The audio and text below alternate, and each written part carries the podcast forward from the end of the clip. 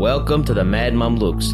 I'm Mahin, and along with me today are my co-hosts, Sheikh Amr Saeed and Sim. Today we've got a very special guest on our program, whose name I'm not going to mention yet, but before we get into the actual content of the podcast, I'd like to say that on the Mad Mamluks, we don't discriminate on who we bring in as far as the person must be really famous or if they're really an unknown, we won't say no to them either.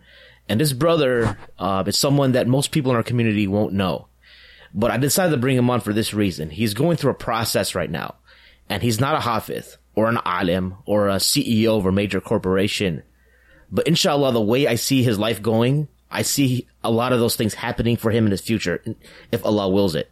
And we don't praise anybody above Allah Ta'ala, but I do definitely think he is, you know, one of the gems in our community.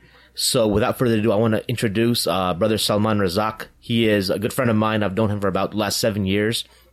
A Chicagoland native who attended undergrad at uh, Stanford University in the Bay Area, and then is currently a management consultant at McKinsey and Company, uh, which is the world's number one uh, most prestigious management consulting firm, and some could argue the most prestigious company to work for anywhere globally.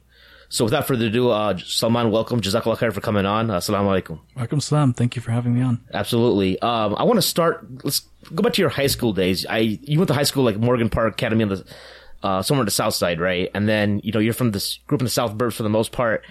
Uh, talk to us. T- take us back to your high school days. Who were you as a person from a religious point of view, and also tell us a little bit about you know your background back in high school and what you think you had to do to get into Stanford. As far as I know, Stanford may be the toughest school percentage wise that from admission perspective to get into country into country. Like, I think it's like eight percent or six percent or something obscene like that, right? So absolutely. Um, so I did go to school in the south side of Chicago, uh, Morgan Park Academy. Um, grew up in uh, the South Burbs, so Oak Lawn, Orland Park area.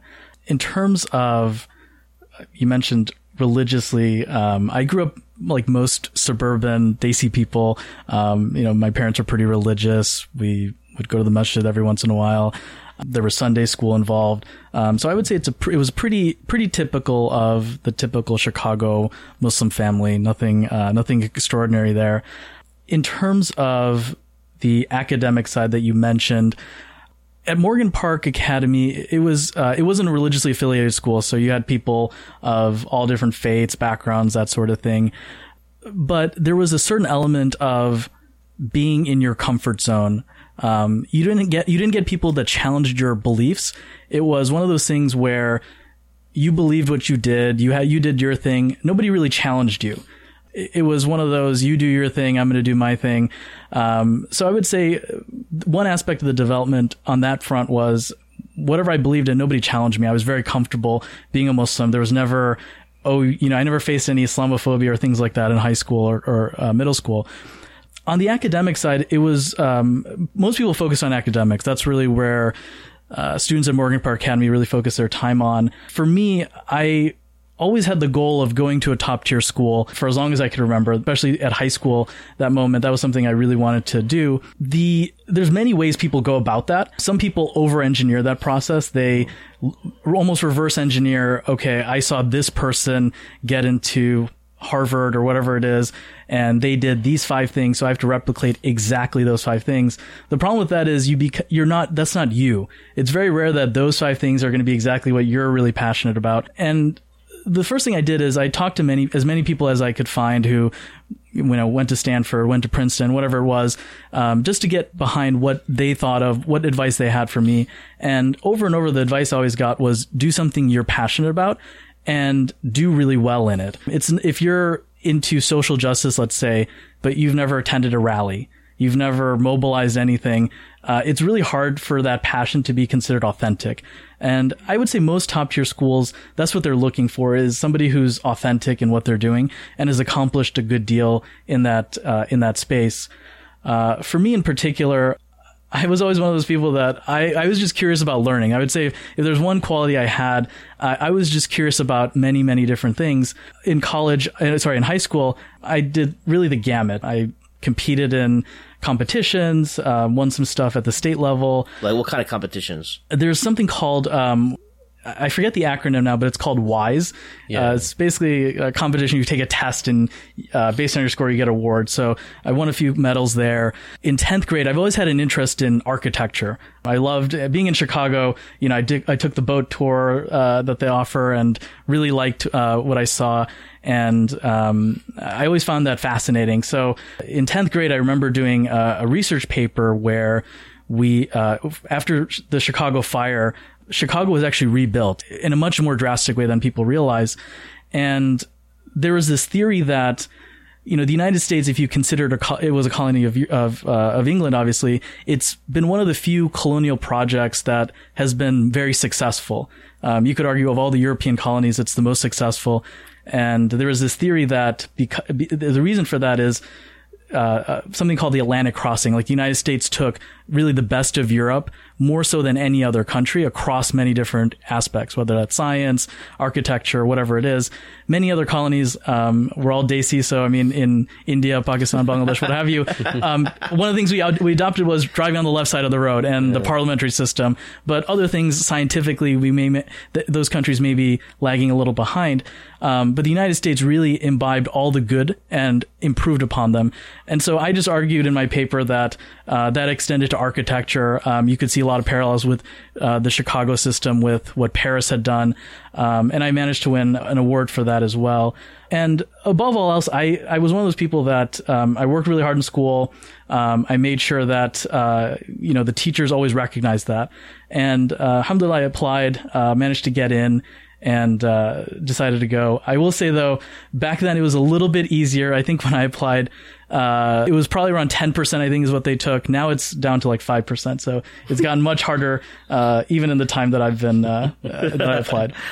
Alhamdulillah, alhamdulillah. So now you, you, you move out to the Bay Area, right? And, um, you majored in like, uh, biology and political science. You know, you mentioned interest in architecture, but, you know, but he also mentioned that you're kind of like interested in a lot of different things. Why why'd you settle on those two subjects uh, as far as the study? Yeah, so I um, I ended up not majoring in poli sci. Um, partly for a number of reasons, but but once I got to the Bay Area, um, going to college is one of those things where you're in high school, you're a little bit resource constrained. Uh, if you want to take up fencing, that doesn't exist in many high schools. If you want to play polo, for example, that also doesn't exist in many schools. You go to college, all of that is available. Um, you, you, it's really hard to not do, not to, not to want to do everything and actually try to do that. So I would say the first couple months it was a little overwhelming. I mean, you have everything at your fingertips. Um, you're you know on campus. You're living in a dorm, so you're spending basically 24 hours a day essentially uh, at school. Um, so it, it does get really draining. Many people don't think about it that way. So certainly, I I used my first two years at Stanford to really feel out um, what I wanted to study. I didn't have a set goal of I want to do bio. Um, I was good at bio. I found it very fascinating uh, as a subject. And I also found political science really interesting as well. Uh, one of the advisors that um, I still, still keep in touch to this day, he had served under uh, President Clinton's cabinet. And I went to him and told him, uh, you know, I'm thinking of majoring in biology and political science. And he asked me, well, why do you want to do that? That's a lot of work. Why would you do that? And I didn't have a necessarily good answer for why I wanted the two. Um, cause his argument was, you know, do, do you want to go into law school? Is that what you're trying to do? And I said, I mean, I didn't know. I said, maybe. He said, you realize you don't have to major in anything to get into whatever it is you want to do. It's very unlikely that your major is going to make or break it. Um, very few, very few people out there major in what it is they end up doing. So just do what you want to do and use that extra time to do the other subjects you want to do. Because if you major in something, you have to take this list of courses. You can't just take whatever you want. Um, so biology was something he actually pushed. He said, uh, you know, get something, get a technical degree. And if you really care about political science, you and I will sit down and we'll do like a one on one. You'll read a book and we'll discuss it. And honestly, by the end of it, you'll, uh, we'll even do papers and everything. So you'll have all the learnings of a degree without the actual paper form. Um, mm. so I hmm. ended up majoring in biology for that reason. Um, so with that being said, that's like a, you know, I don't know, uh, Sheikh Amr Sim, how, like your, the communities we grew up here in Chicago or in Ohio, the Desi mentality is completely contrary to that, right? Like, as far as like what you study, it's like, you, like, if you tell someone you're going to study like sociology, right? and then you or history like that's useless. like you know, obviously, I mean, you ended up studying biology, which you know, and we'll we'll get into this a little bit later, which kind of trends into medical school, right? For the most part, for most people, especially Desi's. Uh, talk a little bit about that whole mentality a little bit in our community that kind of maybe sounds like it's wrong. Sure. Um, the way I would think about it is at the end of the day, you have to make yourself happy. My dad, one of the things um, that I've always appreciated is my parents have both been very supportive of um, everything I've done. They've, uh, like many Desi parents, I'm sure they would have had a preference uh, for career paths or what have you. But um, something my dad always told me is at the end of the day, you're the one who has to wake up at five in the morning and go do your job.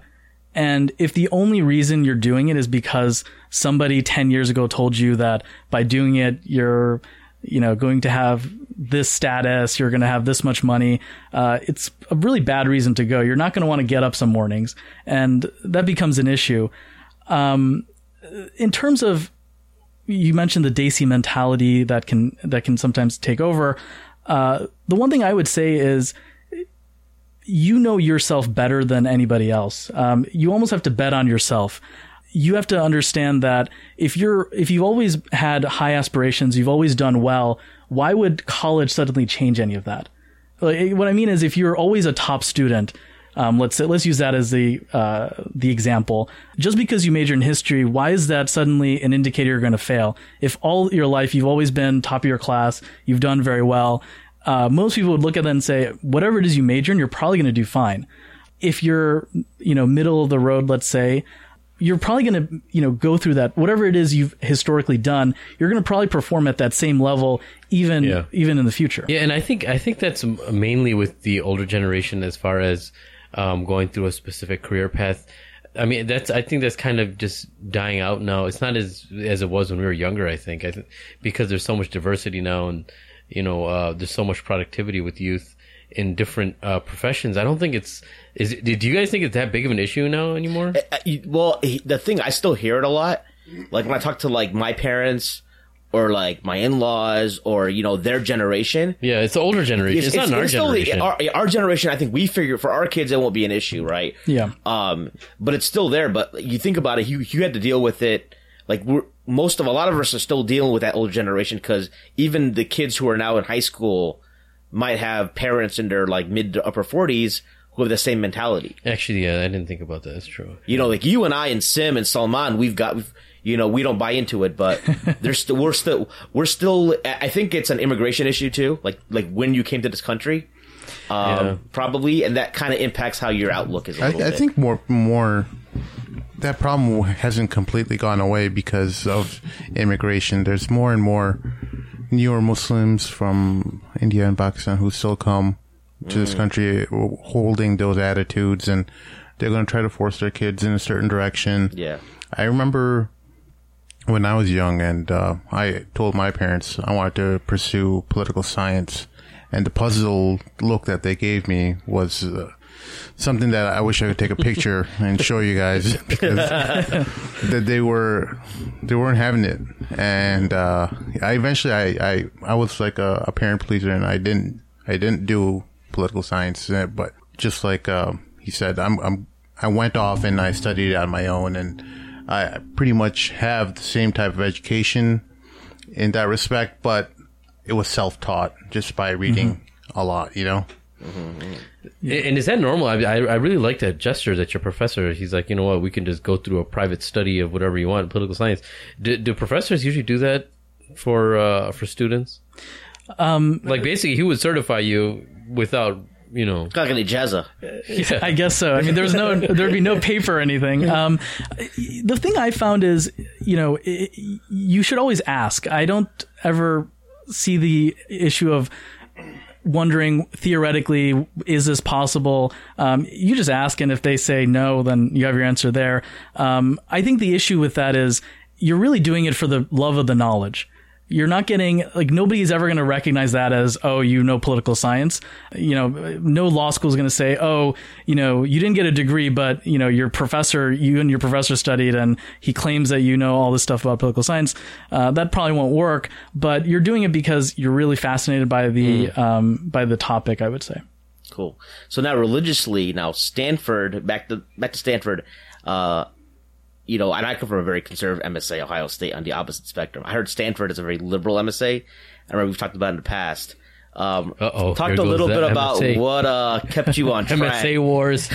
kept you on track during that time.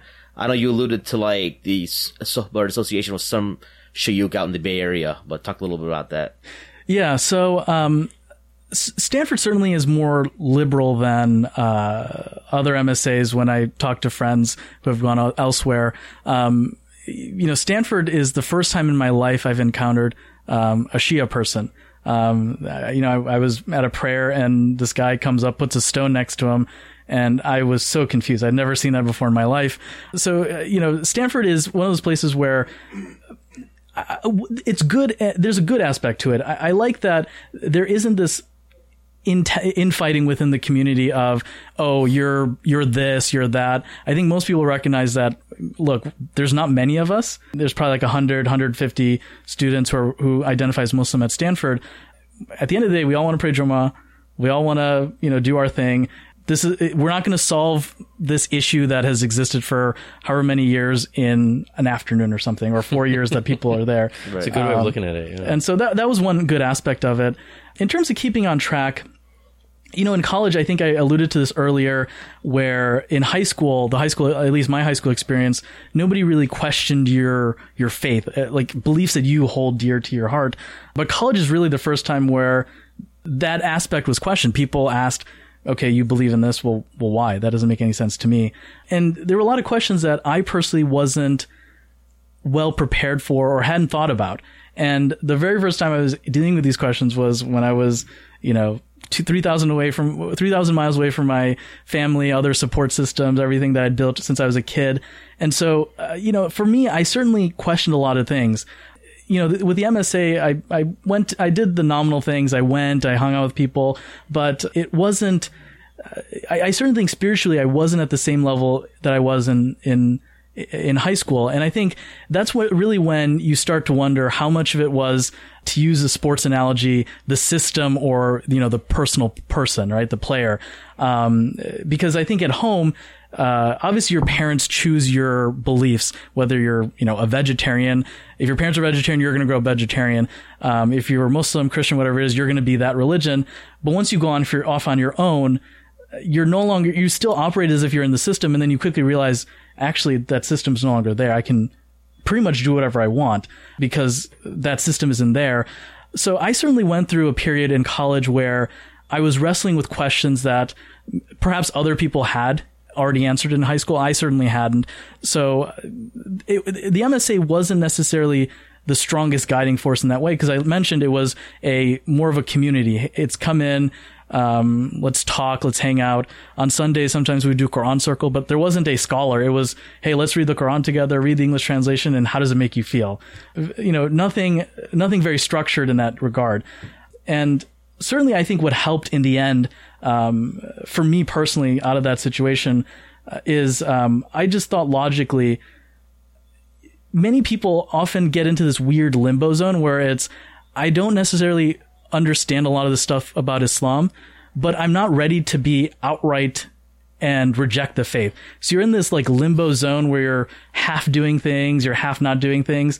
And for me, I, I'm, I'm never a person that I liked, I never like to be in that zone. So for me, I had to decide, okay, if, for example, let's just assume under the assumption that Islam is not real. What would that mean? Well, that means that the Prophet ﷺ would have lied. And for me, the love and the knowledge that I had of the Prophet for me, that was a step too far. I just couldn't accept that premise. And so then very quickly it became, okay, I'm not understanding these issues correctly. It's a problem with my understanding. It's not the, the text or the content itself. That's a humble way of looking at it. And um, for me, that was really what helped me uh, really get back on track and better when when questions came up. I, you know, it wasn't that suddenly I had the answers, but it was okay. There's clearly an explanation for this that's that's suitable. I just don't know it, and I just have to work and find it. And you know, the Bay Area at that time was a wonderful place. Um, you had at that point Zaytuna wasn't established yet, so you had you know Imam Zayd, Sheikh Hamza Yusuf, and Suhaib Webb was still there. And you know, the great thing is they were all very accessible. Um, you know, Imam Suhaib had like a weekly halaqah at uh, this masjid, and you could go up and ask him quite literally anything. I don't think there was ever a uh, you know embarrassment factor there, and I would say that's really what helped me out a lot is having that access. And uh, you know, spiritually speaking, it was a great experience for me because I was able to you know build things up myself without you know a community or uh, a formal structure in place that you would get you know if you're with, if you're with your family and such. Sure, sure. Okay, so let's fast forward a little bit. You you get out of Stanford and then you work at a biotech company for a little while, and then we meet up again because I'd see you maybe what once a year, once every two years, once Yeah. twice a year or something at some dawa at their wedding, and um, and then you take a sabbatical, Right. I think for a year, and then that's I think when you'd be in Chicago, so I'd see you, and then I noticed you were attending lectures and asking, "Hey, is there a program going on here? This and that," and I was, I was telling, I remember I was telling my wife, I'm like, "Yeah, Salman seems like pretty interested in Islam. He's going to a lot of lectures." And I started, you started standing out a little bit in the Bengali community, like amongst the other average, like Desi kids, a little bit. So then you finish your sabbatical, and then an opportunity pops up for you to uh, work at McKinsey. So before and before we get into that, is that the same time you applied to medical school? Around more or Uh, less? yes, it, uh, I forget the exact dates, but it, it, pro- it was around that time period um, that that happened. Yes. So the story was, correct me if I'm wrong. You applied to medical school. You didn't. You got rejected. No, you didn't get rejected. I'm just- I was like, why would you do that on a, on a recording? So he, he won't say it. I'm going to list off these schools real quick. I think you got into Stanford Medical School, University, and University of Chicago. Is that correct? Mashallah, Did I? uh, uh, uh, can I say Harvard too, or you didn't try? Any, anyone else I missed? I just want to make sure. I just want to make sure I got it all covered. I think the gist of the story is there. I think um, So you so you got in. summarized it. you got into these medical schools and you said no. And you and I told you at the time, I remember, I was like, you got to the Bengali community just to like, sh- just like to almost give them the middle finger. you were like, I don't really think that's there's any benefit in that. dropped the mic Because the thing is, in our like in our you know Desi community, right? Yeah. Kids are sacrificing everything to go to medical school. They'll go to Caribbean. They'll those go they'll start when they're they'll take them until the age of thirty to get into the program, right? And this dude gets into like two of the top schools in the country and says, "Uh, yeah, I'm okay." So talk to us a little bit about that. Um, you alluded to your how the, your dad's uh, perspective was, but how difficult was that? Um, and then talk a- and also allude talk a little bit about what we call herd mentality. You know, herd mentality for our listeners is you're doing something because everyone's doing it. It's a cool thing to do. Um, you hear it, for FYI, you hear it about a lot at like a lot of business schools. They, people will go in for a certain purpose and then they will go into like investment banking because everyone's doing it. They all gotta want to go for Goldman Sachs or et cetera. For Desi's, it's medical school. So talk to us a little bit about like that process. Like, did you just, did, did you, when you were applying, did you even think you were going to go at all? Or was it just something just to like go through the process and just really prove, make a point that I really don't want to go even though I got in? It's a good question. I don't. I don't think it was ever about proving anybody right or wrong. Uh, For me, it was. So, so I should backtrack. Um, the the whole point of uh, applying to medical school and things like that was, you know, like I mentioned, my dad. I think my dad certainly and my parents. I think both would have had a preference. I think just like they're they're just like every other Desi parent. And for me, my dad just said, "Hey, listen." Um, you know, it's you've already done the requirements because as a bio major, you get a lot of that done. You have you you have the you you've had the capabilities to to want to go, so apply and see what happens. And I certainly had the I, so I took the time to apply mainly to, I hadn't I hadn't eliminated it as a career option quite yet. It was something that I still had an interest in going, but unlike other people who know from day one this is exactly what I want to do, my thing was this is a potent this is this is something I might want to do. I'll use the process as a way of vetting that interest. You know, uh, medical schools it's it's it's a pretty rigorous process just to apply. You have to write essays and then you get stuff back from schools and you have to turn around these essays in a couple days. It's a very rigorous process. So I I I primarily use the process as a check of am I excited to do this? If I, I can't even get excited to write about essays, like how could I even do this as a career path? Um, and so at the end, it was uh, certainly a difficult conversation um, with my parents. But like I said, I went back to what my dad said. I, for me, medicine wasn't something I was going to be excited to get up at five in the clock in the morning to go do for 50 years of my life. And in terms of what you mentioned about herd mentality, I would say that it's so for me. I've noticed this. This is uh, maybe a negative of mine. I like to be the contrarian in many situations. If somebody, if you tell me to do something or tell me that you can't do something, that motivates me to prove you wrong in many regards. I, th- I think in, when you mentioned herd mentality, the problem is, is that in my, this is purely my conjecture. I, I don't know if there's evidence to prove this, but I think that oftentimes, especially in the Muslim community, there's this push of getting everything done by the age of like 30. Whatever it is, you have to get married, you have to have kids, you have to have already uh, achieved this level at your job, whatever it is by the age of 30. And 30 is a is a really short amount of time to get all that done. I mean, what are you going to do for the rest of the 50 years of your life that's remaining or whatever, however much time you have? And so I, I think where herd mentality comes in is everybody else is doing this.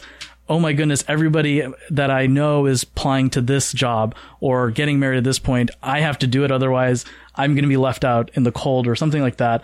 I think that's where herd mentality plays in. Whereas I, I think I've always had the perspective that great, everybody else is doing it.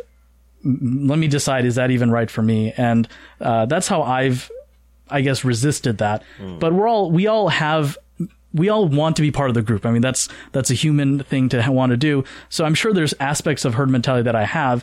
It's just maybe in this one example i don't i didn't have that. Sure sure. Okay. So then medical school's not happening. So you go to mckinsey. So talk to us about mckinsey. What's mckinsey about? Sure. So, um, you know, officially, what if you were to ask, if you were to go on the website and read about it, uh, to summarize what it is, it's uh, as you mentioned earlier, it's a global management consulting firm that basically serves clients in you know the private sector, the public sector, the social sector. And really, what what the what McKinsey does is it tries to help companies solve their business problems uh, that are you know high impact and whatnot. But for me in particular, um, my experience has been it's a place where I've had the opportunity to challenge myself every single day. Um, you know, I, I solve a different problem every single day at work. People push me to get better every single day. Uh, whatever it is, whether it's uh, effectively communicating with other people, whether that's um, being more organized, whatever it is, uh, people, there are a lot of good people to coach me up. And the other cool part is I get a inside look of at some of the most successful companies, some of the most successful people, how they operate, what considerations they have when they're running a business. Um, so that's how McKinsey has played into my life. Um, as for the process that you mentioned, um, since medical school wasn't so medical school I should mention is a very long process. It's like a year before you even start. Um, so around that process, I had reached out to uh, a recruiter that I knew from uh, McKinsey, uh, sorry, from Stanford, who does a lot of on-campus recruiting and she put me through the process, and um, I was able to get a job offer at the end. And it was a it was a tough decision at that point because it was you know do I do this medical school thing do I do this McKinsey thing? In the end, um, I just thought there's a couple things I, that I thought of. One was, like I mentioned, I wasn't, there was that excitement factor. But the other thing was, if you think about the Muslim community, there's a ton of people. I think we got the medical field down pat um, for a very long time. And so, you know, something like McKinsey, maybe not as many people can do, and I've had the opportunity to do it. So that was also another factor for me to want to join. And I've also made every everything, most decisions in my life based on the people, whether it was college, um, when I vis- when I was deciding between colleges, I visited the people, and if I liked the people, that's where I wanted to be. Um, the particular people I met at McKinsey were really great, so I decided to sign on and uh, have worked there for two years now.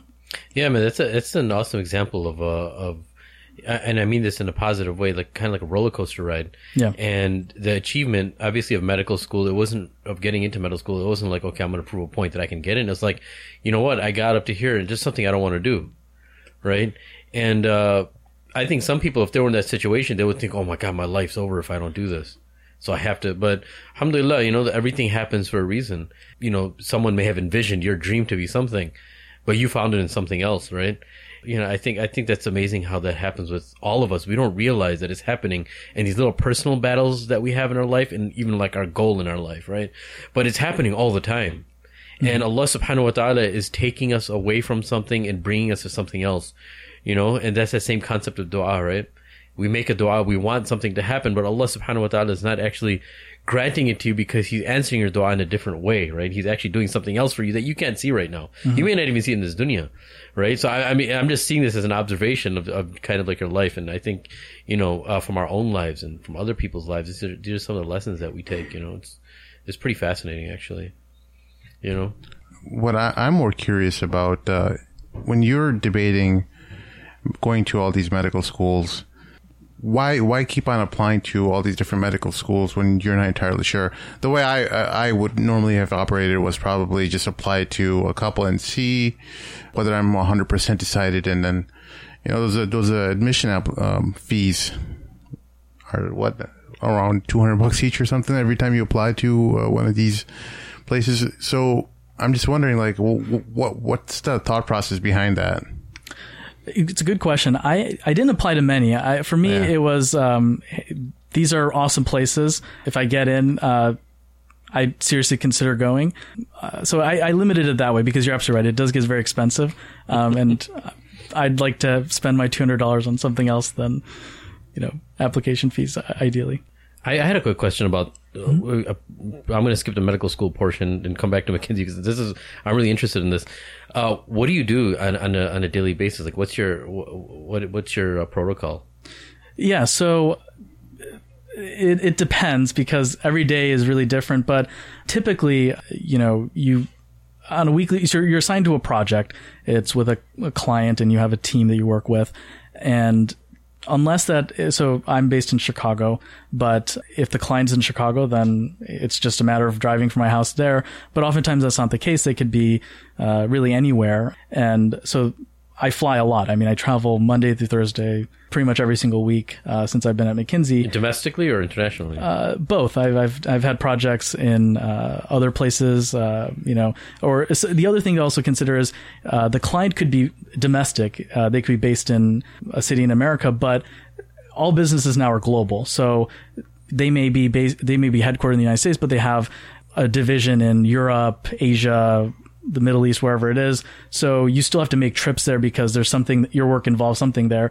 Um, so you know, I've had to go to Tokyo. Uh, I was in Istanbul a couple of years ago, and then um, also been to Qatar a few times. So yeah, yeah. Mahin was saying about Qatar. He said you went there in the daytime, you came back at nighttime. Like, not necessarily that. I think it was like, like I saw you at because uh, Salman and I are in the same uh, Arabic class at, through Fawaki Institute, and I think you had went like during the week, and you were back in class like the next week too. Like I think you you went for like a day or two. yeah, it was. like- uh, I don't know if it was the same like you know leaving the same. I don't know if I that's that's possible. But it was as quick as turnaround as you probably could, you could get. uh, it wasn't the same day. I don't. Uh, yeah, I don't think. Uh, I, I think that uh, at that point, I, I don't think there's enough hours in the day. But yeah, there was. Uh, there was just a meeting. I had to be there for a couple of days, so I left. I think that Saturday or Sunday, and then flew back on a Thursday, and uh, you know was back at this class the next Sunday. okay, very nice, man, very nice. So. Um, we'll talk about Fawaki later in your other endeavors, but um, so yeah. So uh, what do you do? Like the, so, just so our listeners and for myself, what do you do in this in, the, in this uh, consulting session? Are they all different, or are they in the same of nature? Do you work in a specific area that no one else works in? Yeah, I mean, management consulting is the, pretty the, vast. The, the, the term, yeah, is very uh, kind of abstract Yeah. and Yeah. vast, and people don't really know. Well, what does what does someone do in that? Right. So um, I, I can give you uh, an example of a project I've done. Um, so there was a there's a client we worked with who had this uh, medical device product that uh, that was targeted towards a specific people with a specific disease. Uh, the problem is that they weren't making any money on it. So they basically hired McKinsey to help them figure out, okay, why aren't we making money and how can we turn this around? So my job was to figure out what are other competitors doing? So talking to experts, you know, doing industry research, reading analyst reports, that type of thing, and understanding, okay, these are the broader trends in the in this medical device space, and what can our client do differently that could boost sales? And so my so th- that was the big problem. But of That's course, generally kind of what you do with every company that you're consulting. exactly. There's Okay. it's usually one question you're trying to solve. Okay, and there's a reason why I'm asking, but continue. Yeah. Yeah, and of course that's way too big of a problem for one person to solve. So you have team members who tackle individual components, and at the end we give a recommendation. We say, okay, look, we've uh, talked to these experts who know this industry, this market very well. We've done this analysis that shows if you do this, you're projected to reach this goal. And at the end, what we in this particular example we what we suggested was hey look you should actually do a joint venture so co-invest with another company and by doing this they have some st- capabilities that could help your product do better and then you have something to offer them that would be really beneficial for you and together you're actually both going to do really well and you're both going to be really profitable Or you could say you're overstaffed and you need to lay off 500 people. Get rid of them. no, I'm pretty sure you have to. And the reason why I'm asking is, and um, uh, you don't have to answer this right away, is when it comes to a masjid now, right? And I don't want a masjid to sound like a corporation, but if masjid, if a masjid is not very successful as far as the people that are visiting or they're doing certain initiatives, and a lot of people aren't coming to the masjid, it's that very uh, management uh, consultant uh, toolkit that someone can use to bring a lot more traffic into the masjid, right, and make the masjid a lot more uh, productive. So that skill set can be very well used for that. But not only that, I mean, even if you talk about um, if you if you're starting a certain initiative with a bunch of brothers, right? You guys are part of Fawaki, which is you know it's more academic.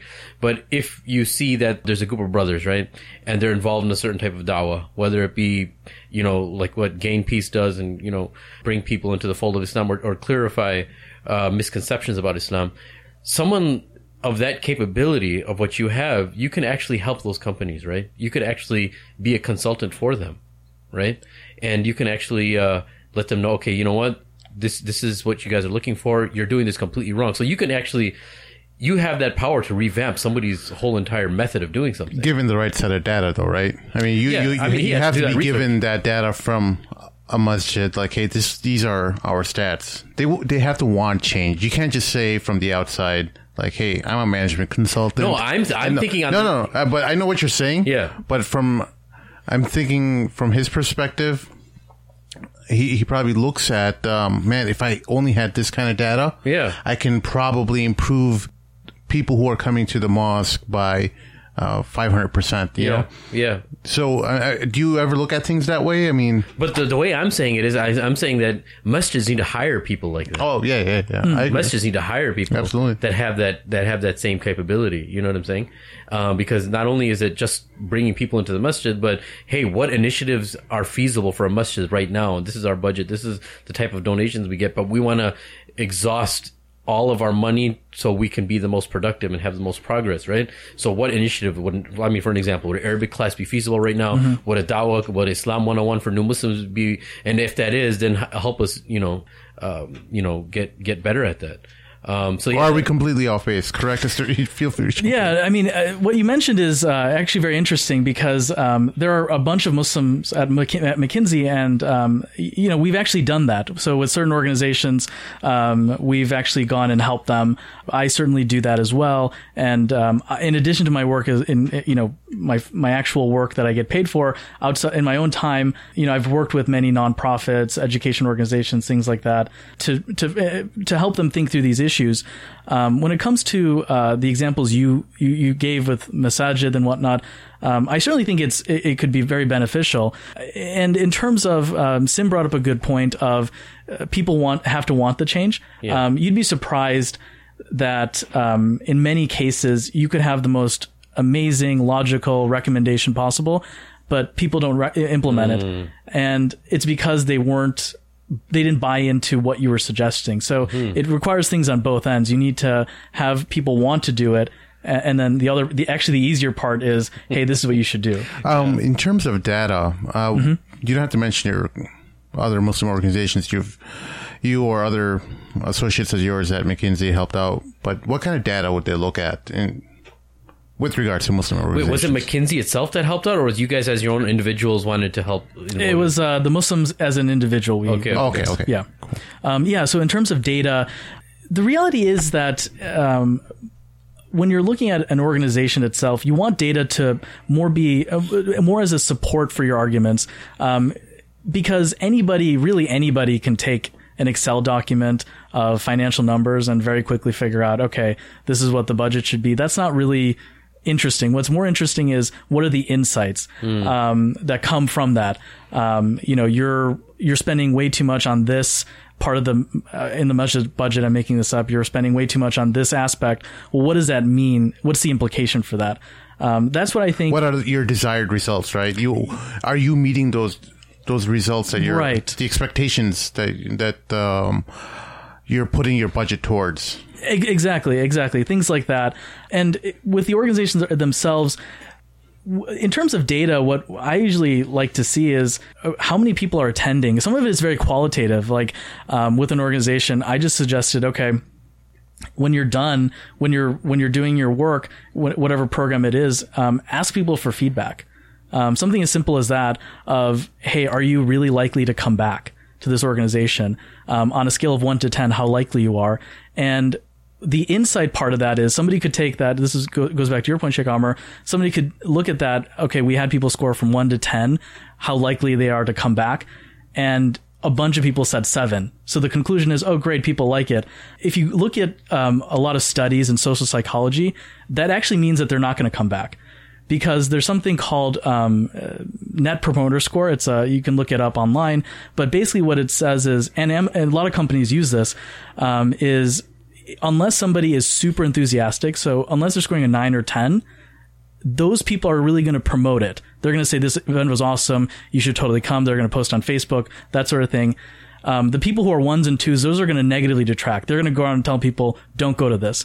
The vast majority of people, the two through the three through seven, their or eight, their their attitude is it was fine. Eh. That was it. Um, so they're actually not people you want, and so that's where a lot of these uh, tool the toolkit you mentioned can be helpful. Is hey, look, you you guys got a seven.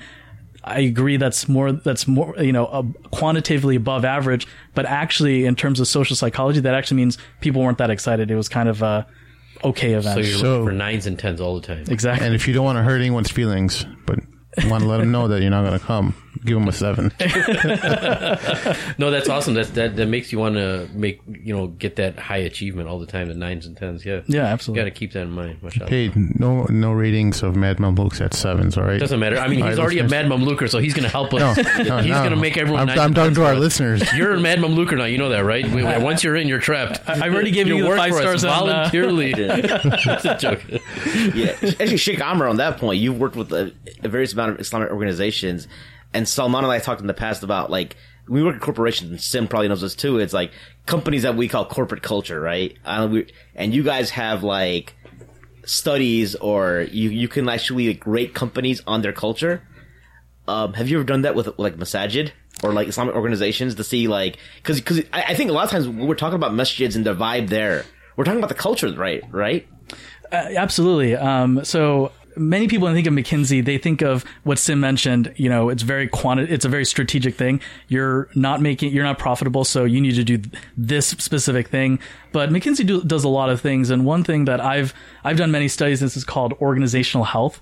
Um, so it's the idea of uh, it's it's essentially the health of your organization. How healthy is the culture of your organization? Um, we can all think of amazing companies that have that everyone wants to work there. They you know do give you all these cool perks. That's uh, if you want a quick and dirty thing. Those would be examples of very healthy organizations.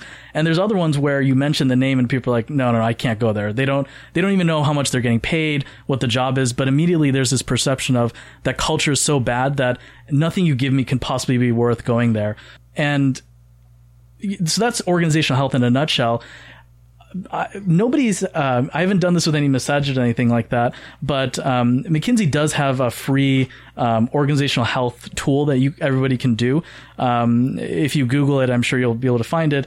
But it's basically a set of questions that you can answer, and you can get a good sense of: Are you creating? Do you have a healthy atmosphere uh, for your company?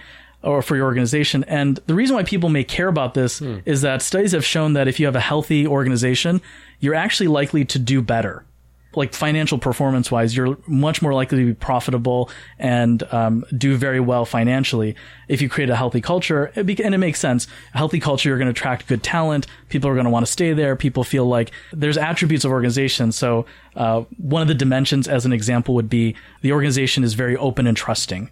Um, so the idea there is anybody in the organization, it doesn't matter how junior they are, how senior they are, they can make a suggestion to the CEO of the company and the CEO may not implement it, but the idea is that they've at least heard it out and they make you feel like you've been heard. That's awesome. Um, so things like that you can important. study. And and that's you don't don't you think you can make that parallel at uh, our masjids where if any person is able to be heard um, at the highest levels of the the masjid, don't you think that the community members they feel more empowered, they feel like they're more part of that community too. I feel like um, I, I'd be more interested in hearing from you in regards to what more other factors you've seen like that. Well, that that could prob that might be able to improve a masjids or other Islamic organizations. Things that we're good at, things that we might be bad at. Because uh, I hate just talking about the bad things. You know, Yeah, we yeah, no, always of talk course. about bad things in our. oh, You know, we Muslims need to do this, or the Muslims We're are so not bad. doing that. Yeah, We're so bad. bad to the bone. so uh, yeah, what what other factors are there? Yeah. So, um, you brought up a good point of some things that our communities already do very well. Um, something that I have always liked, and I think it's very unique to Islam, is the aspect of brotherhood. People who you've never met before, ever. Um, you don't know anything about them, but just because they share the same faith as you, you have an immediate affinity towards that person. It's something that you don't necessarily get in other communities to that same level. You know, for me um, at McKinsey, I love the people, of course, but um, when I discovered one of the people working there was Muslim, he and I immediately became really good friends. He's much older than me. Um, he- you know, normally speaking, if if we weren't if he weren't a Muslim, we may have hung out, we may have not, but because of that one small thing that we have in common, one at one small thing as in it's just one thing we have in common, that's opened up this whole thing. So I think there's that aspect that's really amazing, and I think that is the foundation of building a healthy organization.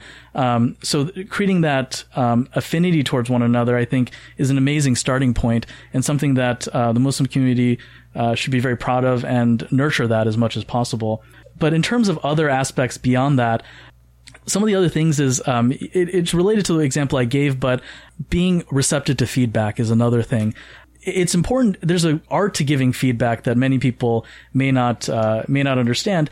Uh, Many uh, many people, unfortunately, have, um, in my experience from college onward, is they give you you know the garbage sandwich. They give you here's a positive thing, and then they give you uh, the negative, which is oftentimes what they really think. But then they'll end with like a compliment, and um, most studies have shown that people find that very fake because it's like, okay, why don't you just tell me what's wrong? Like, why end it with this compliment? It doesn't make sense. Um, so there's an art to it. You know, you, you give, you tell people the positives, but you tell them the negatives and you always frame it as, this is how your action made me feel.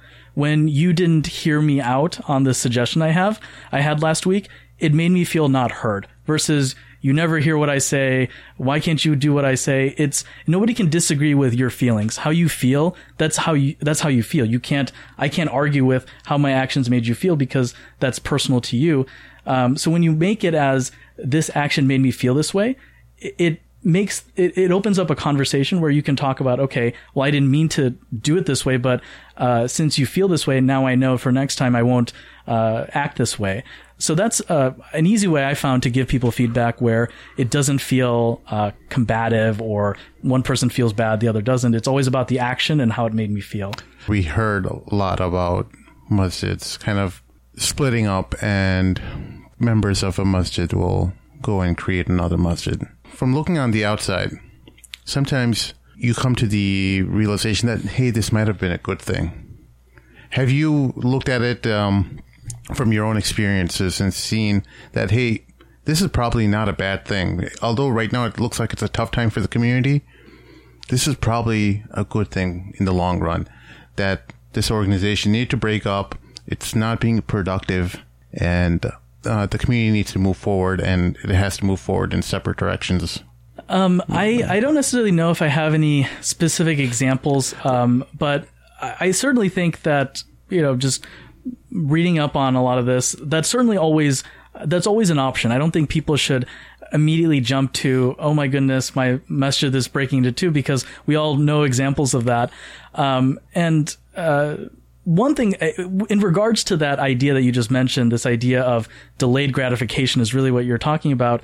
It's something that uh, it's a very fascinating thing for me. It's something I, I really, I personally have a strong interest in it. And, and it's something that you find even in the Quran. You, you know, one of the things I love is in Surah Al-Kahf, there's there's a lot of examples of that. So if you think of the story of the two orphans who whose father passed away and the treasure is, is hidden under the wall, and um, you know you, you, of course read that and you know and later Khidr says that when the two boys grow up they're going to get this treasure, but I've always thought about the implications of that. The backstory to that is there's clearly a widow who is praying to Allah, making dua that I have two boys, I can't take care of them you know, oh Allah, please help us, give us the money, and it's not coming. There's, there is all this money buried, but it's not there. And at that point, you could take it as, you know, my my dua is not being answered. I'm not getting what I want. But really, what it is is if you're given that money, people at that uh, the town that doesn't give somebody bread, they're going to steal this treasure. They're not going to oh, yeah. give it to a widow.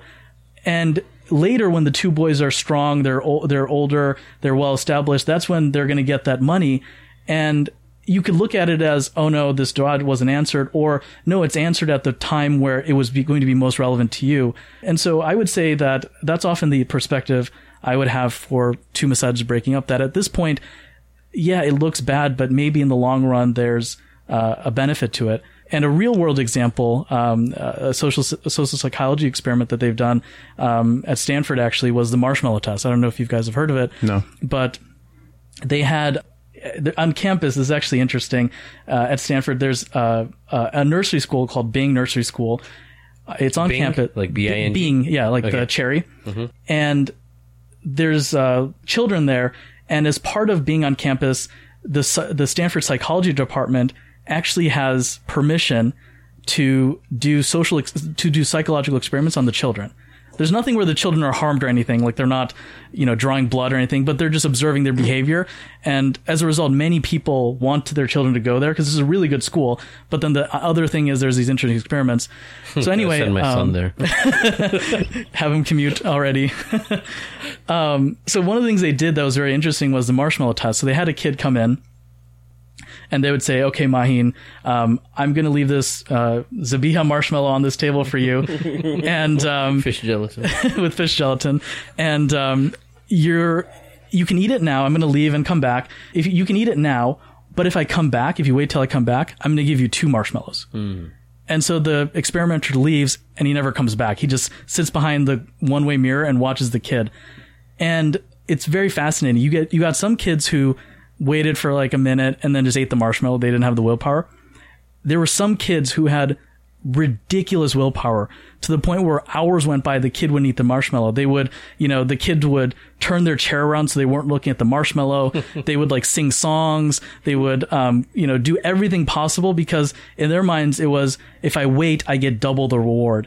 And what's interesting what's even more fascinating is they followed those children around in life. They did a longitudinal study where they saw where they ended up the kids who displayed um, delayed gratification, who didn't eat the marshmallow, ended up being more successful in life than the kids who didn't. Wow. Um, Beautiful. And it's one of those things that's I, am the biggest the one predictor. who I'm that type, man. I would have eaten that marshmallow in about five minutes. That's probably five seconds for you. one of the things I struggle with personally, and hopefully you can give, I'm sure our, our listeners do as well. Uh, you've got a lot going on with work, um, and Islamic activities and things of that sort. Um, and a lot of times I will get caught up in something and it'll detract me. Like, alhamdulillah, I'm not playing Pokemon Go. Right? But if I was, it would be an example of something. What happened to me was a few years ago, I was, I've been applying, so I've been like trying to apply to business school for like last seven years. you know, and I remember I was studying for the GMAT once, right? And then I heard about, you know, the show Mad Men? Yes. Um, I heard about Mad Men. I like how, how the guys dress. I was like, I liked, I watched a couple episodes. I was like, I like it. So I, I started, like, I was supposed to spend Thanksgiving weekend studying for the GMAT and I binge watched Mad Men instead over like the next five days, like every literal waking moment. My wife would be coming home and like give me this look of disgust from her, and she was doing residency at the time. Like, I don't know why I married this guy. Deadbeat. um, but that happens to a lot of guys, folks, right? You know, something you, you'll a new movie will come out or a new show and you'll get hooked on it, or oh, NCAA tournament's on now for a month, so I can't do anything else. How do you get around that? Because you've got outside interests too. I know you watch sports. How do you deal with like the impulses of life when you're trying to like get like work done for your job, but also pursue other like, you know endeavors? Yeah, it's a good question. The reality, the sh- you know, the short answer is you can't do it all. You have to give up on something.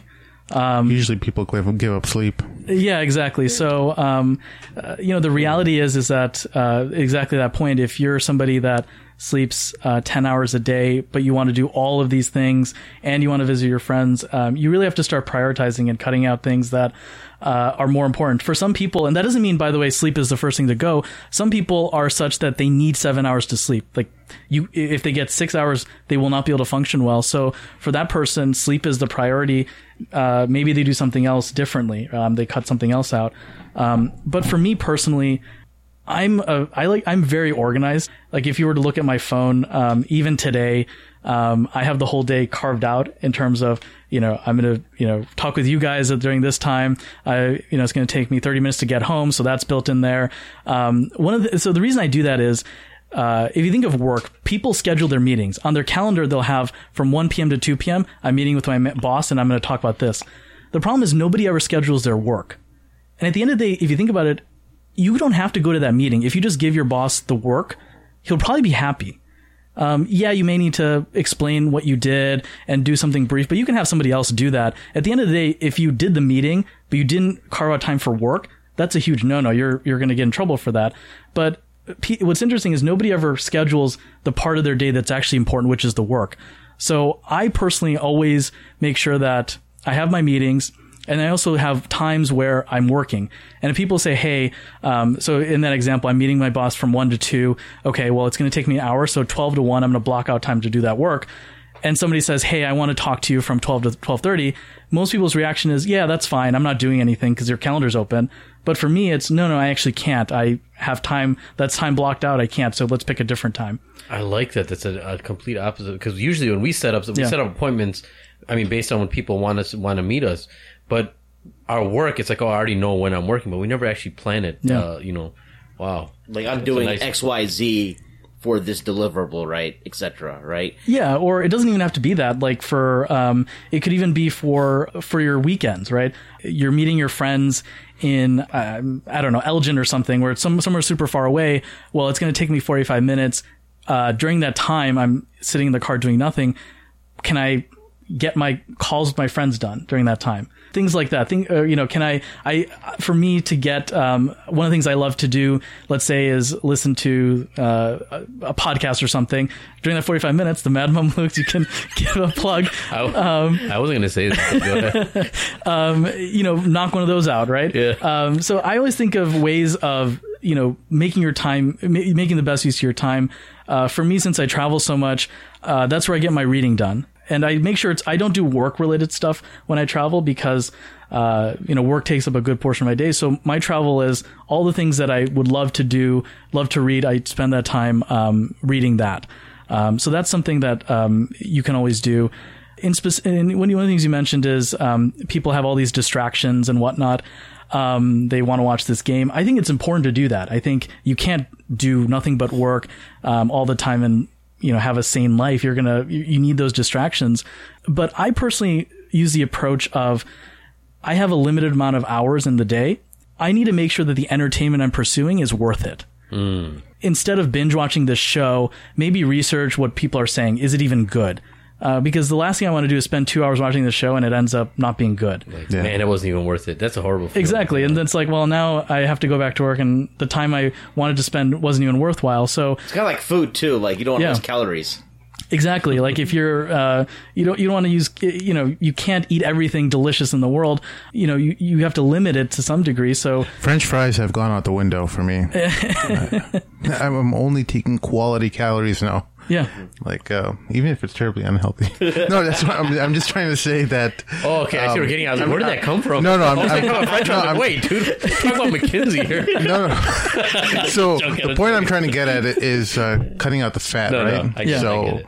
uh, yeah, I totally agree with you. But what about situations where you were talking about some like the qualitative data, right? Where Yeah. we, where I feel like we as a community kind of work off of qualitative data all the time.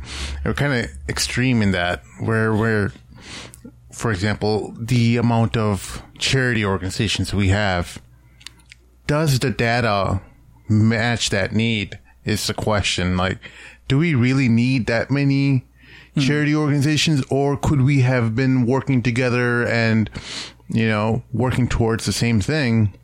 You know, Well, you mean you- more you- from like a fundraising aspect, or well I, i'm just Or just saying that that uh, in terms of social attitudes right in I our community when do we put our arms around someone's shoulder and say hey i'm sorry to break your dreams brother.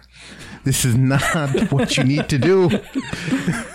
I'm gonna break your dreams into little little Yeah, tiny man. little pieces but um that's a difficult task. because um, you see a lot of effort. I'm sure even in organizations, there's Yeah. projects that, that organizations have, and you know, companies are just pouring money down the drain, and we have so many examples of that. Like Microsoft, for the longest time, was was criticized about Xbox and how much money they're just pouring down the drain just to compete against Sony in their PlayStation market.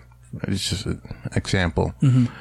What, what, how do we um, have these conversations in our community where we kind of direct our resources in more efficient manners? yeah. Do, do you feel? You understand what I'm saying? Yeah, no, I, I think it's a very good point. Um, I guess the just a structural problem is in many Muslim countries. There's the Ministry of um, of Endowments, and you know they decide this is what the country is going to do. Uh, the issue is in the United States we don't have that, right? It's uh, you know I could start an organization tomorrow, and as long as I get the money, nobody's telling me, hey, you know, there's this huge problem in the community that nobody's addressing. Why don't you do that? Uh, you know, I think that it's a it's a definitely a tough conversation. The uh, to tell someone that hey, look, this work that you're putting in, uh, you spend a lot of time on, it's actually not worthwhile. It's really hard to tell people, somebody that, And nobody wants to. and nobody wants to Even to. though the, the the humanitarian thing would be to tell them that, like, and but nobody wants to be the one who is uh, uh, on the receiving end of that person's uh, tirade. You know, like, how dare you tell me this? Yeah, I'm trying to do humanitarian work here. I mean, that's where I, I personally, I, I- the way I always view things is I have a group of close friends and family who can have real talk with me. Yeah. And they're the people who I listen to. Um, if they have something negative to say, I take that much more seriously than if some random person comes up to me and says something negative. I really couldn't care less what that person thinks. Um, I'm not going to pay any attention to that person or waste any time because uh, people are always going to have those people always exist. You can't waste your time. So um, perhaps what I would suggest is perhaps everybody has that group of people who can have that real talk with you that they listen to you when they come and say hey look this organization isn't working then maybe you decide okay i need to use these resources to do something else or maybe it does make sense to shut down Yeah, I mean, just from our own experience uh, starting up this podcast and stuff, we've you're you're always subject to so much criticism from so many facets of of our listener base. You know, there's so many people who love it. It's uh, people who don't like it, and you're gonna hear feedback from all kinds of people, and you're you're constantly trying to figure out well is there a way I can make everyone happy? And you ha- you come to terms with that. You're not you're not going to make everyone happy, and there are going to be people who just don't like what you're putting out. Um, and then you you realize, okay, well, whose opinion do I take? right And then, at least uh, from my own perspective, I, I have a few people that I trust their opinion and I try to take advice from them and help me make a, the best decision possible, you know?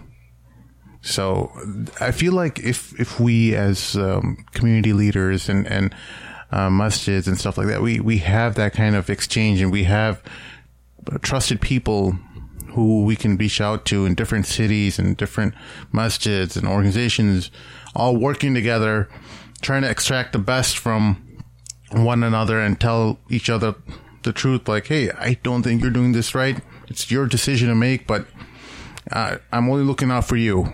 Yeah. And we can have these kind of conversations a little bit more easily. I feel like we could move forward a lot more faster. Yeah, man. I I'm, I always wonder though. I I always wonder about that, and I think I don't think us as human beings are ever going to get over that. I think you have to be close to somebody to do that. Yeah. And even e- then, e- it's kind of difficult. Yeah, and then there's the issue, the issue of ego, which is a natural Yeah. human tendency, Yeah. right? And competition. competition. man. Yeah, you want to be the, the. I mean, a lot of times we have these organizations, right?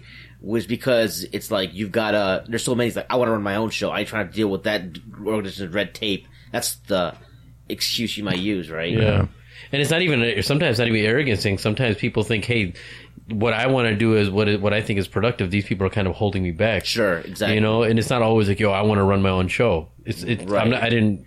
I'm not saying that that's what you were uh, No, but, to, but that, that's, sometimes that's another angle as yeah, well. Yeah, it's another angle. Is like, yeah. yo, man, I'm a productive dude, or I want to be productive, and these people are not letting me be productive. You know, and that can cause a split in organization easily. Sure, I can totally see that happening. So, I, man, it is. I mean, now that we're talking about all these things, you start to realize how difficult some of these things could be to bring people together and you know bring some progress, man. But someone's got to do it. You know. Are, are there uh, Muslims out there that are like, you know, let's say, so the main for listeners, the big three consulting firms are McKinsey, Bain, and Boston Consulting Group. Uh, Bain is famous because Mitt Romney is the, the founder of Bain Capital. Does that sound about right? Uh, he didn't f- found it, but he was an early employee. But One sure, the early that's largely correct. Yeah. You know, um, so these are the big three, and there's a lot of alumni from these firms who are Muslim. Um, Hmm. do- are you aware of any thoughts of a lot of these alum- alumni coming together to start a consulting firm, like a boutique firm that would service Islamic organizations? I don't know of any effort to do that. The one thing I will say though is, um, I certainly have been able to meet a lot of.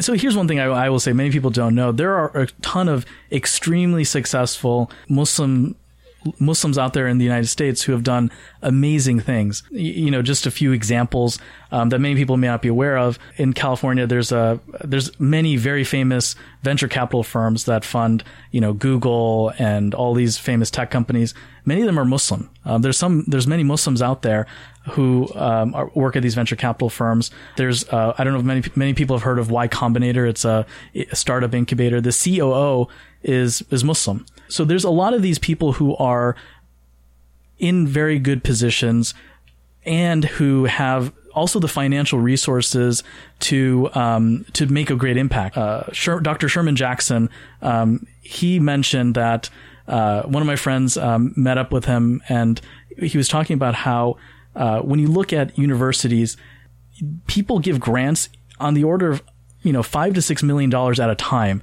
or twenty million dollars at a time, and there are professorships that are endowed where the professor doesn't rely on any outside income because somebody gave a huge grant and the the earned in the earned revenue off of that investment is what funds everything for a really long period of time. And so I think for us as Muslims, you know, we haven't, many of us have, uh, are second generation, first generation, whatever it is. We haven't necessarily had the time to build these, get to that level, but that's certainly where things need to be at some point. And when, when you mentioned that there are a lot of these successful Muslims, maybe why aren't they, uh, as involved? I think part of it is you always have to realize that at a certain level, when you have um, a large amount of money or you have a lot of influence, you're really using your t- the biggest quantity that's limiting is time. And if you're going to get involved with something, it can't just be writing a check um, and just forgetting about it. Um, you want you need something where you have a say in the organization, and it's something that you believe in. And of the five million things you could be doing, this is really impactful. And I think that's the issue. There aren't in my experience, many Muslim organizations kind of do similar, almost are interchangeable. Um, there aren't necessarily as many unique Muslim organizations where you say, "Wow, that that that organization is doing something that I've never heard of before." And so the problem is that that same Muslim, they're not just funding Muslim organizations or involved in Muslim organiza- in just Muslim uh, causes. They're involved in so many different things. You're competing not against another Islamic organization. You're competing against these companies that are, uh, you know, building water wells in parts of Africa where there's no water anywhere, and um, they're giving their donors like virtual reality cameras to go and experience what it's like when you know the drill first hits hit the water and the water starts squirting everywhere, and this whole town is you know celebrating because they have access to clean water for the first time in forever. Um, that's what you're competing against with many of these individuals, and so that's I think the the problem. It's it's that we many of the talented folks in our community. Uh, I, to tie something back to something we said earlier, aren't going into the nonprofit sector because it's not necessarily a career path that they find that they think they can make a career out of it. It's more, I have a really strong passion for this. That's why I'm doing it. Um, it's never, hey, I can actually join this organization and just do my job there well. I'm not there because I I'm super. Uh, I, it's not. I'm there because it's a job that pays the bills, but also I can use my talents. It's not. Yeah, even if you paid me zero dollars, I'd still do this.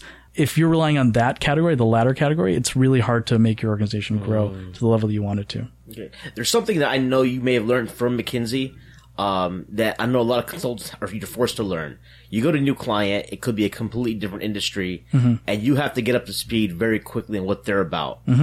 And then talk to a little bit, talk to our listeners about how they can shed some light on some tools they could use as far as learning how to learn quickly and absorb a lot of information. Um, because there's so much in the world going on, and you know you don't want to like like for yesterday we had the the coup in Turkey, right? Yeah. And so people now like on social media, everyone's talking about Turkey, but a lot of times I didn't feel comfortable talking about it because I don't know anything about Turkish politics. Right. So let's say I want to learn about Turkish politics. How would a McKinsey consultant learn about Turkish politics? For example, as an example, yeah. or you could pick another example if it's more suitable. Right. So I would say the first thing is a mindset thing. So for me, when I learn information, I put the burden of understanding on myself, not the person I'm learning from. So, uh, it's a classic example. Someone explains, uh, let's say the example you just gave, the Turkish uh, coup that happened, uh, the attempted coup, and somebody will give some explanation of this is what happened, and this party did this, and this party did that, and at the end, the person say, "Okay, got it." and that person has no idea what just happened. They didn't absorb any of the information. People feel uncomfortable saying, actually, I didn't understand that. Could you define this term that you used? They feel like, oh, I have to know this all of a sudden, so I can't ask. And at the end, if you if somebody else asks, they have no idea what just happened. They they can't even explain the the coup. So I think the first thing to do is make sure that the onus of learning is on yourself. For you to say, okay, I understand. That's actually a huge bar. And it's okay to keep saying no i actually don't understand that. Uh, and they explain a third time a fourth time. Just keep saying i don't understand it. Can you explain it differently? Until you get it. You should always put the onus on the other person uh, to explain it properly. And for you to say i understand really means i actually understand. Um, so that'd be the first thing to do. Uh, the other thing is oftentimes if it's a subject you have no knowledge of try to put it into your own words so one of the things i like to do is if someone asks me a question I'll give them the answer and ask them, okay, explain it to me. So that way you you have a very clear understanding of, okay, that person actually understands what I said because they were explained it to me right there on the spot. Um, one of the things my dad likes to say is if you get a question wrong, you really got two questions wrong. You got the question that the person asked wrong, and then the explanation you gave, you don't even know what that is because if you knew what the explanation you gave, you wouldn't have used that explanation to answer that question. So you really got two questions wrong. So I think that's similar, right? You have to frame it in your own words and ask someone, is this correct? And then they can say, actually, no, what you said there should be this. Hmm. So I think a lot of it is mindset. And in terms of resources, again, this goes back to the scheduling aspect. People have so, there's so many distractions out there that people assume all hours hour like time is linear. So if I spend okay, to, let's just pretend to learn about Turkish politics it takes you five hours. People assume that okay, if I do 30 minutes now, 30 minutes another day, uh, you know, so in 10 sessions like this, I'll learn Turkish politics. And what people don't realize is that for us, time isn't linear in the sense that uh, there's certain hours that we learn absorb a lot more information. You know, after eating a meal, you know, you feel tired, so you could spend three hours doing something, and really you you don't get anything out of it. Versus there's a period where you're just in the zone and you did 30 minutes and you knocked it all out of the park. So I think that's the other aspect is um, to make sure it's as distraction free as possible. So for me, I actually turn off if I'm really in the zone where I need to learn something. Um, I turn off my, f- I put my phone on do not disturb. So if somebody really needs to call me, they'll call me. I think it's if you call two times in a row or something, it actually goes through. I don't put notifications. Like I think notifications are they're a distraction because they keep buzzing, and your instinct, no matter how much you try, your instinct is let me check it out. Yeah. Um, so I actually turn off all the notifications, and when I need to check email, I'll open up my app. I'll click on the icon, and then all the meshes will download. So I'll spend, you know, I'll take a thirty minute break after like two hours, and then knock all that stuff out. So I think the other thing to do there is make sure the time that you have is actually dedicated towards that task. So you know, put your phone on silent, whatever it is, turn off the Wi-Fi, and just read the articles that you want, and, and get that done. And then the other th- part of it is there, nobody says that you have to be an expert on any topic. The bar just to have a competency in something is actually not that high. Just have a basic understanding of here are the high level facts of what happened. That I, you know, I, I get that from reading the New York Times. You know, the, the coup that happened, if we're using that example, I, I just know the facts that what the New York Times read about it, all the, you know, intricacies of Turkish politics. I, it, it's fascinating, but I know I can't be an expert in that. And with the basic facts that I have now, that's fine for me. I don't need to be an expert in that. So just also, it goes back to prioritization, right? So eh, you don't have to be the expert on Turkish politics. Just get the basic facts and, you know, move on to what else. I think that's a good point because a lot of times when we uh, want to research something, before we start, we think that we have to be an expert in it, right? And Yeah. we don't think about basics. Okay, what are what are five things I should know to know the basics of this whole entire thing? And I think yeah, that's really important, man, because people get flabbergasted and they give up before they even start. You know, I think yeah. Yeah, and also in those uncles, you know, when you're with uncles and they're saying stuff, oftentimes people feel like, oh, you know, all these people know stuff, and if you question people, they really don't know. I mean, if you were to Well, really dive deeper, accurate, yeah. eh, it's sometimes not accurate. It's not. It's not even. Uh, it's a superficial understanding of the topic. Yeah. Right, right. So moving off McKinsey and uh, back into like some of your personal stuff, Lou. So you you're there for a year, and then alhamdulillah, you and I had the opportunity to go to Hajj together. Um, and you know, I think I joked with you about being on the podcast before because I know you're studying Fawaki Arabic, and you recently joined a Salam Institute with Sheikh Akram Nadwi. But you're also involved uh, with an organization that we just started in uh, Chicago, uh, Ma'ruf. So we're at this is listeners. The story is we're at uh, our first dry run for Ma'ruf Chicago, and Ma'ruf's organization that started in Milwaukee, and we're finished. We're finished up. We're at another brother's house. We're praying Maghrib, and this brother pretty much. I, we asked Salman to lead prayer for whatever reason. This brother should ask ask Salman like, "Hey, so how much Quran do you know?" He's like, "I know, you know, a, a bit." And then he's like, "Listen, man, how many juz do you know?" Like this dude put him on the spot, and he was like, "I know 10. And I was like, "Wait, what?" I was like, "Like when did you do this when as a kid?" He's like, mm, "I think it was like no, last few years." Like, what do you mean, like three years? Like, yeah, about that. So you had Juz Amma when you started. So tell us about how you, you're doing Arabic, Sheikh Akram's class, but and your methodology for like and just Quran three juz while working like eighty to hundred like you know whatever hours you work in McKinsey. I know that it's not a nine to five job, right? Yeah. Um, you know, how's that happening? um, you know, part of it is, uh, you know, you know, like I said, I, I plan out my day, uh, you know, uh, as best as I can. I, I think it goes back to the idea of knowing yourself. I think oftentimes, I think I alluded to this earlier. There's this perception that you have to get something done by this age. Um, there's nothing that says that. Um, so uh, for me, honestly, if you're talking about the Quran, uh, mem- memorizing a bit of the Quran, uh, part of it is I just felt that I connect with my prayer better when I know what I'm reciting. Um, it started really simply as that. Like in, for me, when Taraweeh came, it was really hard to focus if uh, what's being recited. I have literally no idea what's going on. Um, so it really started as something as simple as that. As hey, okay, let me just learn a little bit more. So at, the very least, uh, for some portions of the night, I'll actually know what's happening and I'll uh, I'll connect better in the prayer. But nobody nobody says that you have to you know the standard Quran memorization is in two years. You do a page a day and you'll get done in two years. Um, nobody said that that's the rule. Um, you could take uh, you know Umar bin Khattab took I think it's 12 or 20 years to memorize Surah Al-Baqarah. There's nothing that says you have to do it by this age. So for me, I was really inspired really by Sheikh Ahmed Nuaina's story where um, I believe he's a pediatrician. I think he's still a pediatrician. And um, he memorized two lines per day. Uh, and that was it. And, but he made sure that there was no days off. It was just two days, two lines every single day, no breaks which uh, is pretty manageable. I mean, that's not difficult to do, but it was a, something very consistent. And um, I don't know how long it took him, but uh, it wasn't two years, I'm guessing.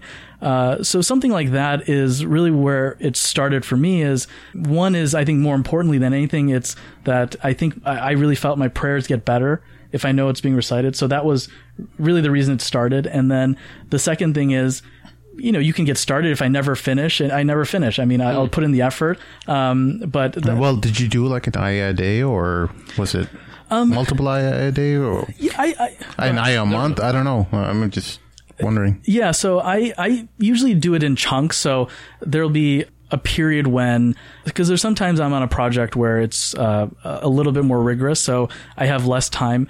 Uh, but then there's some times where I have a little bit more time. So in those months, uh, it probably averages out to maybe like two lines a day or something. But um, I'll usually do like in a section in a in a period of time, I'll do like half a page or a page a day because I have the time. Other times um, I don't, so I actually won't do any of it, uh, or I'll try to do at least a line or something like that. Um, so I just break it out to whatever it is that I'm capable of doing, and uh, and just use that as my methodology, but I don't have a, a, a, target of I have to memorize the whole Quran by this point. I, I, it may not even happen. I don't know. Well, how, how, do you keep track of these overarching goals in your life? Like you, you want to learn Arabic, you want to memorize Quran. How are you? Um, like, is is there like a graph or something that you're putting on your in your car, a st- sticky note on your steering wheel, saying, "Hey, don't forget." Uh, uh, your Arabic, or don't forget uh, memorizing Quran. You know, uh, a lot of these goals end up falling off. For I, I make a lot of these type of goals, and yeah. majority of them fall off the table. Yeah. So um, one of the things is um, studies have shown if you write a goal down, you're much more likely to accomplish it. So actually, on my iPhone, I have in the reminders uh, iPhone app, you can make lists. So I have lists for everything. So I have a list of these are the ten things I need to get done today. And I'm one of those people that I get a lot of energy by crossing things off a list. Um, like if I have So 10, awesome. uh, you know, I feel much better about myself if, you know, I crossed off three things off my checklist uh, that I need to get done in the day. That gives me a lot of energy and I'm uh, excited uh, and I have energy to do the rest of them. Uh, so a lot of these goals, I have them all written down and I'm the type I I do have an Excel document for memorizing Quran that I keep track of. I did this this page. I have this many pages to go. Um, at this current pace, I'll finish by this point or That's whatever it is. awesome, man. That- that's- that is impressive, Um, dude. That's that's the way to do it. I think. For me, though, it makes it real. Yeah. Uh, because oftentimes people have, okay, I'm going to do this goal. Well, okay, well, what's the lead time? Uh, it actually takes two years to do this part of it. And then uh, people have this tendency of, oh, I'll just figure it out. And it never works. If, whereas if you have a very rigorous schedule, um, even if you don't follow it, at least it, for me, it makes it more real that I've at least put in the effort and there's a actual plan in place that uh, it can be accomplished. Right. As far as um talk, I know, for example, also you. I, I before the show we were talking like you're kind of like you do like an experiments on yourself, right? You you he this guy randomly me text me. He's like, "Yeah, I've had meat all week, man. I feel great." so like, and most and that's very like uncomfortable for a lot of people. Or you cut out sugar, not completely, but you limit it Yeah. um like when you go into these when you when you make these decisions to do things like that like what, what's the whole thought process there So for for all these pro- all these things you mentioned, um, it's purely for me. It's not for anybody else. It's um, purely I want to feel good about myself, and it's not like a oh I have this goal of losing weight. It's it's purely a uh, an exercise that I find fascinating because you want to know your own biochemistry? Exactly. I want to know what makes me better. Uh, what, how, how am I at my best? Because we've all had that experience where we eat something and afterwards we're like, man, that was a mistake. Uh, that's like every day for me exactly. um, or you know whatnot. So I just personally have found, and this is purely me. It could be very different for other people, but uh, you know, I personally f- have more energy if I eat a bowl of vegetables than if I you know, if I'm at David Burke and I'm having like one of those 20 ounce steak, uh, Creekstone steaks or what have you, um, I just personally uh, have more energy. And I, that doesn't mean I don't eat meat, I don't eat sugar. It's just, again, that idea of make it worth the calories, if you will. So, um, you know, if I'm having a steak, I'm having it once in a while, and I'm not going to have some, you know, low quality steak. I'm going to get the really nice, like dry aged, grass fed. Uh, one from Creekstone or whatever it is. Um, so that way it, that becomes a treat. It's not, oh, I haven't had, because I haven't had meat in a while. The, the times that you do, it actually tastes, I think it tastes better because you're not having it every day. And a part of it also, there is an ethical component for me personally. I don't impose it on other people. I don't look down upon somebody if they don't. But um, uh, for me, I visited farms and a lot of the stuff is really hard to unsee. Yeah. And you know, I, I, I, for me, it's if there's this animal that's not treated well and you're eating it, it's, uh, I just think that that isn't good in the long run for me personally. So for me, I always, uh, my, my philosophy is whatever it is I do, I have to be able to live with myself at the end of the day. So that's what I try to uh, try to solve against. And there's some things that are hard to do. Let's be honest, like um, clothing. Um, it's oftentimes manufactured in not the most ideal settings. You're right. But it's really hard not to avoid that. It's really, really difficult. Um, but there's certain things that you can, um, like, like, things like chocolate, for example. I try to limit because uh, that industry doesn't often compensate the farmers the way they should. Um, that doesn't mean I don't eat chocolate. It's just I eat very limited quantities, and I, I yes, I have to pay more for the better type of chocolate, but uh, I do it because it's higher quality, and at the end of the day, it becomes more of a treat. Like just with anything, if you have something every single day or indulge in something every single day, it becomes less special. Yeah. But when you ha- limit it, you enjoy the product more, and um, I, I personally find it to be better. No, it's principle based, right? Because you have like the you have I think Whole Foods sells a chocolate that's you know it's Slavery free, yeah. slavery free. Yes, Yeah. yes, yeah, yeah, Yeah. yeah. And I, I think it's very principle based. Not only is it uh, solidifying your principles, but it's just gonna end up being better for you anyway. You know? Right. Before we wrap up, Sheikh Amr, I'd like because we talked a lot about what Salman's got going on with work, but also side projects.